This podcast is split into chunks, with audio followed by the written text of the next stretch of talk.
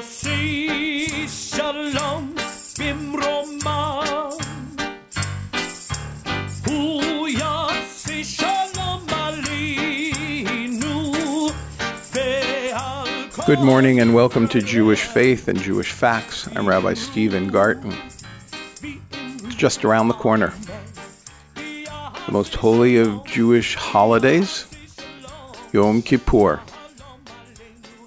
Many of you have heard of Yom Kippur, and if you have, you know that the single most recognizable aspect of the holiday is not the different prayers not the different melodies used to sing the prayers, but the fact that the Jewish people who observe Yom Kippur are asked to fast from sunset to sunset.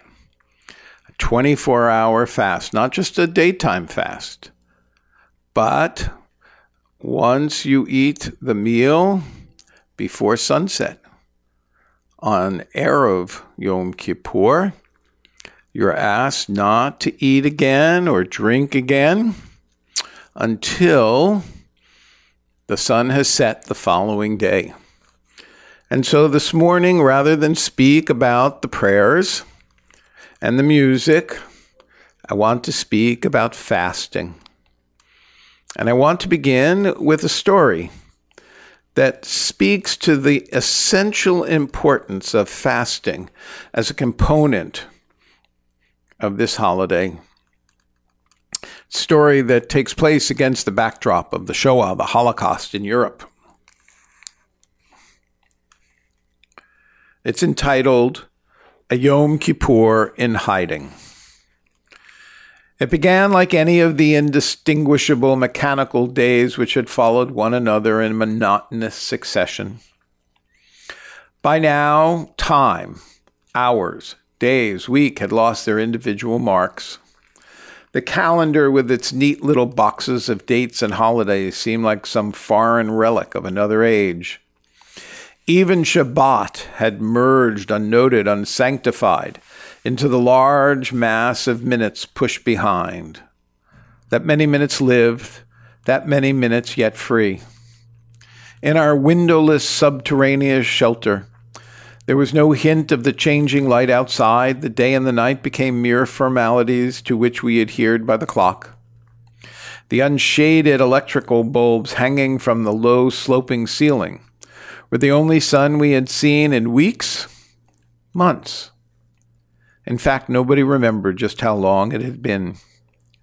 We, that is, my mother, my two sisters, and I, lived as Christians, Catholics, like the scores of families who surrounded us on all sides. We shared the pavement floor of their bomb shelter. We ate their food. We shared their trembling at the ceaseless roar and crash of Budapest above us. We shared their prayers and knelt side by side with them. Our unique society of maybe a hundred women, children, and disabled men, the others were out fighting, became the whole world for us. Only very rarely did anyone venture into the death infested streets to bring us news of the war crazed world outside, and then most of us did not care to hear it. The day followed day till we lost the will to count them.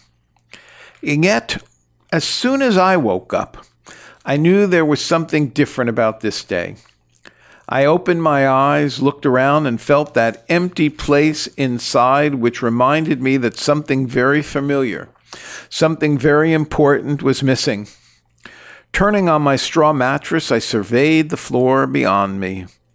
There lay the sleeping forms of my mother and sisters, breathing heavily under their thin blankets. They were all there.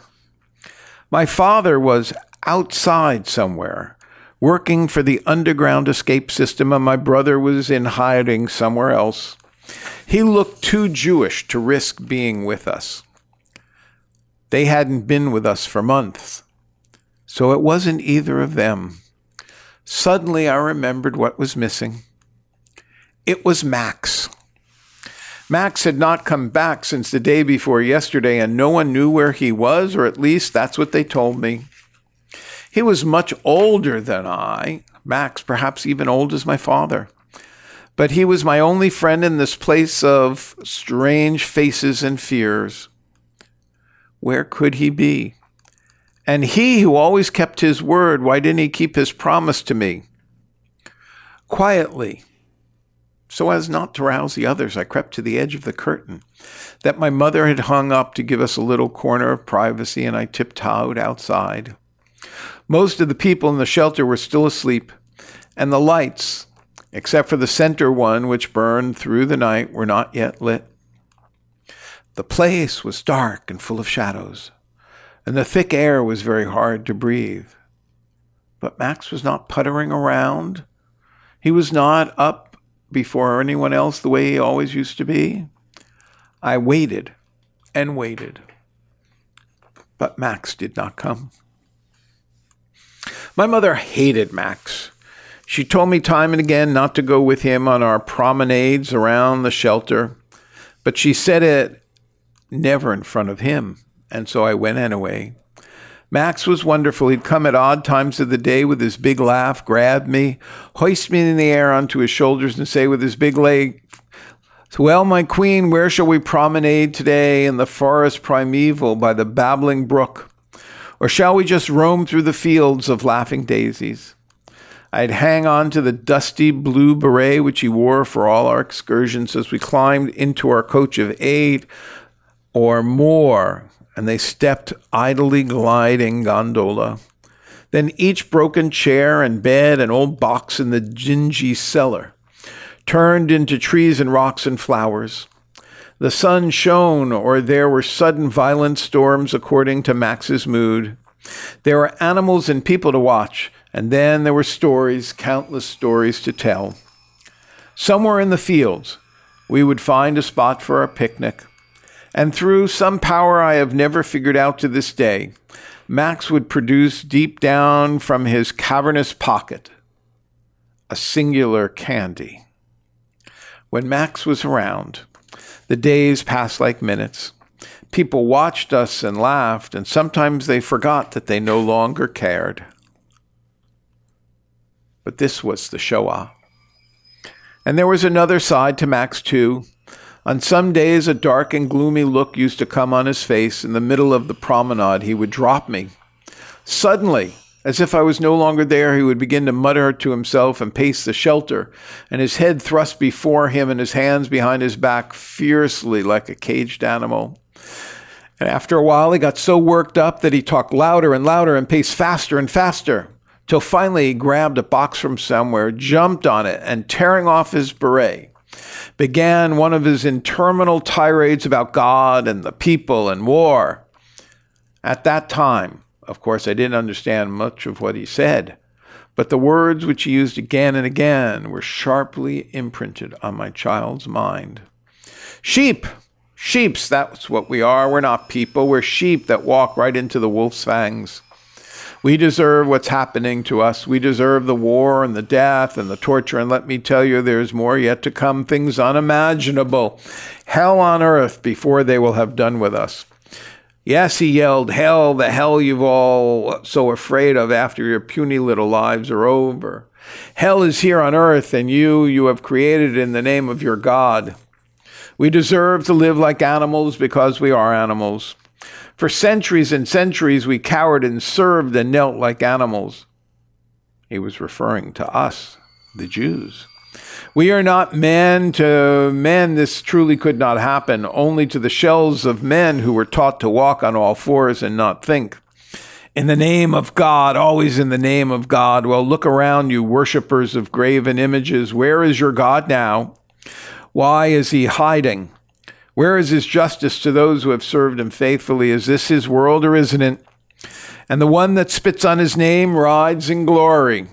Of course, he was referring to Hitler. What a laugh. What a joke. He looked around, eyes spitting fire, hands outstretched. I'll tell you why. Because, suddenly he whispered, because he isn't. That's why, your God isn't. There is no God up there, only blue and infinite space, and that's what you're praying to. Slowly, on these occasions, The women and children and crippled old men would turn from him. The nuns, there were three in our shelter, knelt quickly and crossed themselves. Look at me, Max continued, jabbing at his breast. Look at me, I'm safe because I have no religion. No one will touch me, for I am man, nothing less and nothing more than a man. There are no Christians, no Jews, no Muslims. There are only men. There is only this. Suddenly his wild hands found me and hoisted me high in the air. This is my God, the child, the man, the human being. That's my God, and there is no other. My mother came then during one of these rants looked at him with tears in her eyes. She took my hand and led me quietly away. But he would go on for hours until completely spent. He threw himself down somewhere and slept. When he awoke, it was as if the storm had passed and the sun shone with a washed, washed brightness. But now Max was gone. Gone since the day before yesterday, and there was nothing to do, no one to talk to, no one to romp with. Listlessly, I walked back to our little curtained off corner. Slowly, the shelter came to life. My mother got up and prepared breakfast. A few crackers with some jam we still had left. But neither of my two sisters nor my mother touched the food.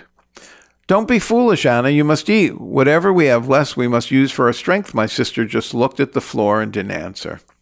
But why aren't you eating, Mommy? Why isn't anyone eating? My mother looked away too. I'm not hungry this morning, but you just eat. You eat my portion. Also, I'll eat later. There was that solemn look on her face, and she watched me sadly as she used to on special days before we moved out of our house and stopped being Jews. Suddenly, she put her two hands on my head and said a few words quietly, the way my father often did. And then I started to cry out loud, Where is Max, Mommy? Why doesn't he come back? You know where he is, don't you? Shh! Don't talk about him. You mustn't talk about him anymore or mention his name. It's dangerous.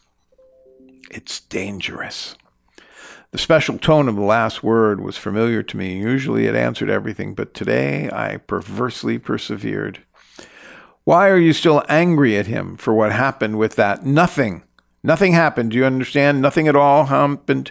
You must not forget that. It's very, very important. Now her tone was very serious, very intense. I nodded slowly and kept quiet, but after a while I went off by myself and sat down to think about I knew what had happened.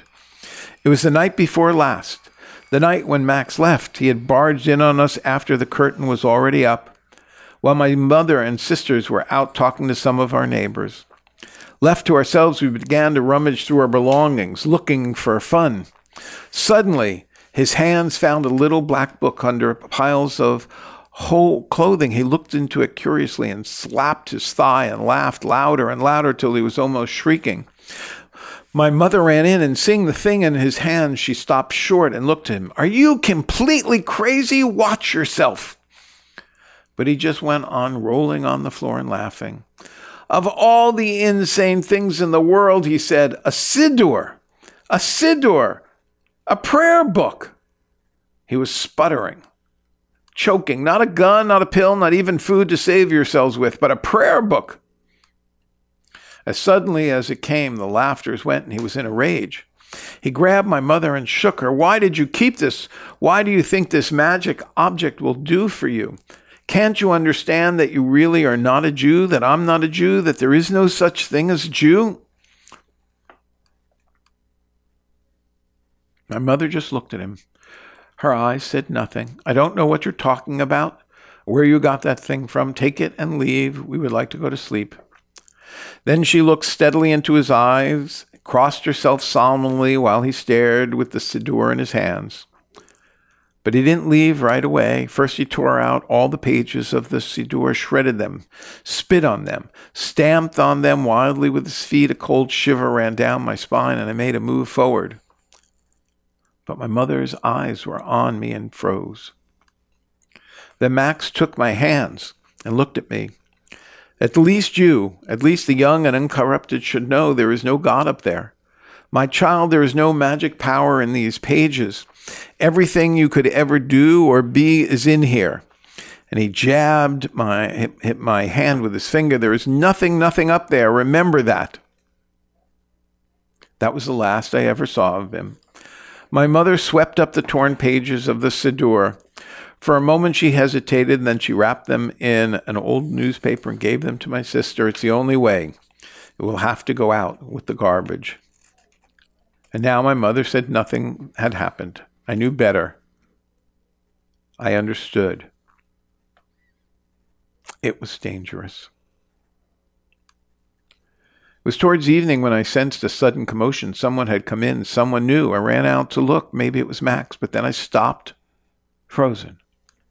The man who was hurrying forward with his head bent and his hands pressed close to his sides was not Max. It was my father, who I hadn't seen in months. As soon as he reached a corner, he sat on one of the beds with his back to the rest of the shelter. His face was deathly white, and I noticed a steady trickle of red dripping from his fingers. My mother hadn't moved all this while, and then my father spoke quickly but quietly. I am a friend of your late husband's who recently died in action. This is the first you hear of it. His last request that I see you. I am wounded and in need of rest. You think up the details, put up the curtain. As soon as the curtain was up, my sister had gone to tell my father's tale to our closest neighbors. We saw my father's hands. The skin was in shred and the bones of his fingers were exposed. His legs, too, under the tattered trousers, were bruised and bloody. My mother bandaged him with the stripes and strips of a sheet, and in a few words his story, which I understood only much later, was told. Someone had denounced him to the ghetto as a Jew, a worker for the underground.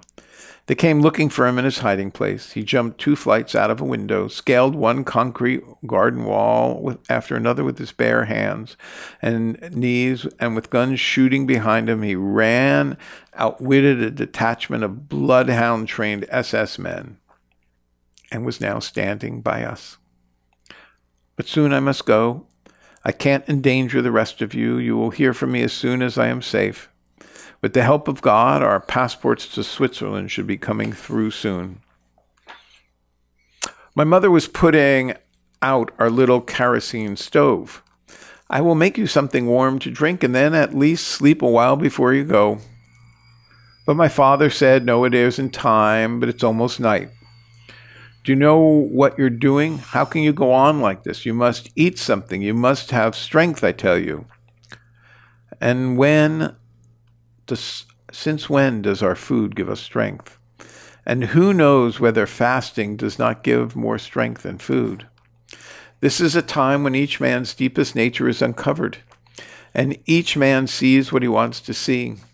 Some see a mad, senseless chaos, and some see in the chaos the hand of God on each human being. Oh, if only we could understand then my father lay down and slept, and a little while later he left us again. It was only after the war that I heard that what else my father mother found out that day. It had been about Max. He had been found the day before, thrown into a doorway near our shelter. He had been shot through the head.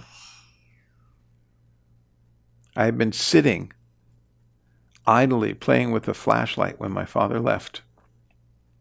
Now my mother turned on me in fierce anger. Put that down. But I was bored and rebellious and did not obey. Put that down, I say. By why? Then my mother's anger faded, and she leaned close and whispered in my ear, Silly, because it's Yom Kippur. My hand dropped the flashlight almost of its own accord. It was Yom Kippur. That's why nobody had wanted to eat. Blurred images of another Yom Kippur flitted through my mind. The look on my mother's face, my father's hands on my head, people all in white, the whole day in shul, but it was all so far away.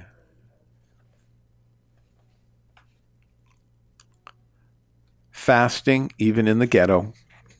Fasting, even in the midst of the Shoah. You know, fasting in Judaism is perceived as a calendrical event, specifically with Yom Kippur and Tisha B'Av, the ninth of Av, and several minor fasts, mostly associated with the destruction of the temple. We rarely, if ever, hear of a community fasting on some other day, and it's almost unheard of for individuals to observe a personal fast day. The Torah never specifically, explicitly describes this most Jewish fast day as a day of fasting. Though you heard in the story the importance of fasting on Yom Kippur, the truth is, here is what the Torah says. And this shall be to you from Leviticus 16 this shall be to you a law for all time. In the seventh month, on the tenth day of the month, you shall practice self affliction. Ti anu et nafshtechem. For on this day atonement shall be made for you to cleanse you of all your sins. You shall be clean before God. It shall be a Sabbath of complete rest to you, and you va'aniten et nafshtechem, and you shall practice self affliction. It is a law for all time. Yom Kippur is referenced two other times in the Torah. Once as the day when the Jubilee is declared, and once when it is describes its sacrifice. The first in Leviticus 25 9, and the second time in Numbers 29 verses 7 through 11. The latter reference in Numbers contains the same phrase On the tenth day, the seventh month, you shall observe a sacred occasion when you shall practice self affliction.